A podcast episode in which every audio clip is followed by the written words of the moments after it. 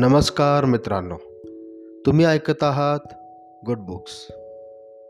एकोणीसशे बासष्टमध्ये झालेल्या युद्धात चीनने भारताचा पराभव केला होता. या पराभवामागील जी काही स्फोटक कारणं होती त्यापैकी काही कारणे मी तुम्हाला पहिल्या एपिसोडमध्ये सांगितली होती. आता उर्वरित कारणे मी या एपिसोडमध्ये कव्हर करणार आहे. तर चला सुरुवात करूया. सगळ्यात पहिला आपण पाहू भारतीय लष्कराच्या मुख्यालयाचे अपयश. हिमालयन ब्लंडर हे जे पुस्तक लिहिलेलं आहे ते वाचताना एक प्रकर्षाने जाणवणारी गोष्ट म्हणजे भारतीय लष्कराच्या मुख्यालयाचे अपयश. तत्कालीन लष्कर प्रमुख जनरल थापर हे नेफामधील लष्कराच्या गरजा सरकारला समजावून सांगण्यात कमी पडले. त्यांना त्यासाठी सरकारवर आवश्यक तो दबाव बनवता आला नाही. त्यासोबतच नेहरूंचे निकटवर्ती असलेले लेफ्टनंट जनरल कौल यांच्या अपयशावरही लेखकाने नेमके बोट ठेवले आहे. एकोणीसशे बासष्टच्या पूर्वी जनरल कौल यांनी लष्करी मुख्यालयात क्वार्टरमास्टर जनरल म्हणून जबाबदारी सांभाळली होती.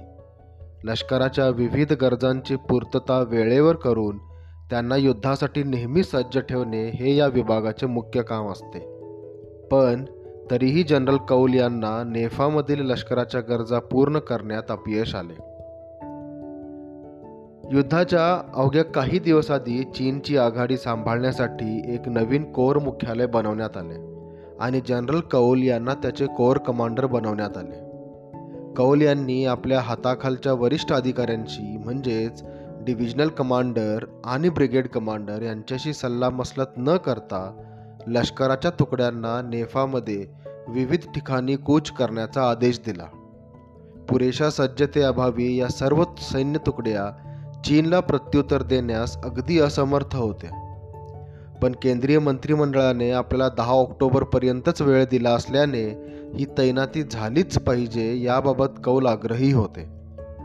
एखादी छोटी कारवाई करून चीनविरुद्ध काहीतरी केल्याचे कौल यांना सरकारला दाखवायचे होते. या सर्व घडामोडीत कौल यांनी चीनचा धोका प्रत्यक्षात कधी गृहीत धरलाच नाही आणि एक प्रकारे या सर्व सैन्य तुकड्यांना मरणाच्या दारात ढकलले. युद्ध सुरू व्हायच्या एक दोन दिवस आधी जनरल कौल आजारी पडले आणि त्यांना दिल्लीला हलवावे लागले. परंतु कौल यांनी अशा महत्त्वाच्या प्रसंगी आपल्या पदाची सूत्रे पुढील वरिष्ठ सेनाधिकाऱ्याकडे सोपवली नाहीत आणि दिल्लीमधूनच युद्धाची सूत्रे हलवली. त्यामुळे प्रत्यक्ष युद्धावेळी नेफामधील भारतीय लष्कराची ब्रिगेड अक्षरशः कोणत्याही उच्च सेनाधिकाऱ्याच्या नेतृत्वाशिवाय लढली. ही एक गंभीर चूक होती ज्याचा गंभीर परिणाम युद्धावेळी सैन्याच्या मनोधैर्यावर झाला.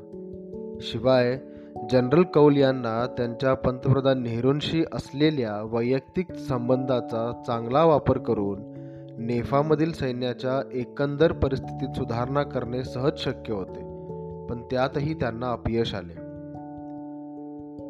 आता सरकारी पातळीवर चीनच्या आघाडीविषयी काय भूमिका होती? पंतप्रधान नेहरू आणि संरक्षण मंत्री मेनन चीन आपल्याविरुद्ध युद्ध करेल हे मानण्यासच तयार नव्हते. त्यांनी चीनचा शत्रू म्हणून कधी गांभीर्याने विचारच केला नाही आणि त्यामुळे चीनविरुद्ध आपली तयारी ही नेहमीच कमकुवत राहिली. अर्थमंत्री मोरारजी देसाई आणि संरक्षण मंत्री मेनन यांच्यात असलेल्या वादाचा फटका लष्कराच्या विविध गरजांच्या पूर्ततेसाठी आवश्यक असलेल्या आर्थिक तरतुदींना बसला. पुरेशा आर्थिक तरतूद न झाल्याने लष्कराचे अनेक गरजू साहित्य पुरेशा प्रमाणात आणि वेळेवर येऊ शकले नाही. पण नेहरूंनी या दोन्ही वरिष्ठ मंत्र्यांच्या वादाकडे दुर्लक्ष केले. जनतेचा दबाव कमी करण्यासाठी संसदेमध्ये चीनच्या घुसखोरी आणि भारतीय सैन्याच्या तयारीबद्दल दिशाभूल करणारी वक्तव्ये सरकारतर्फे केली गेली. प्रत्यक्ष जमिनीवरील हकीकत न जाणता जनतेला खोट्या विधानांद्वारे आश्वस्त केले जात होते.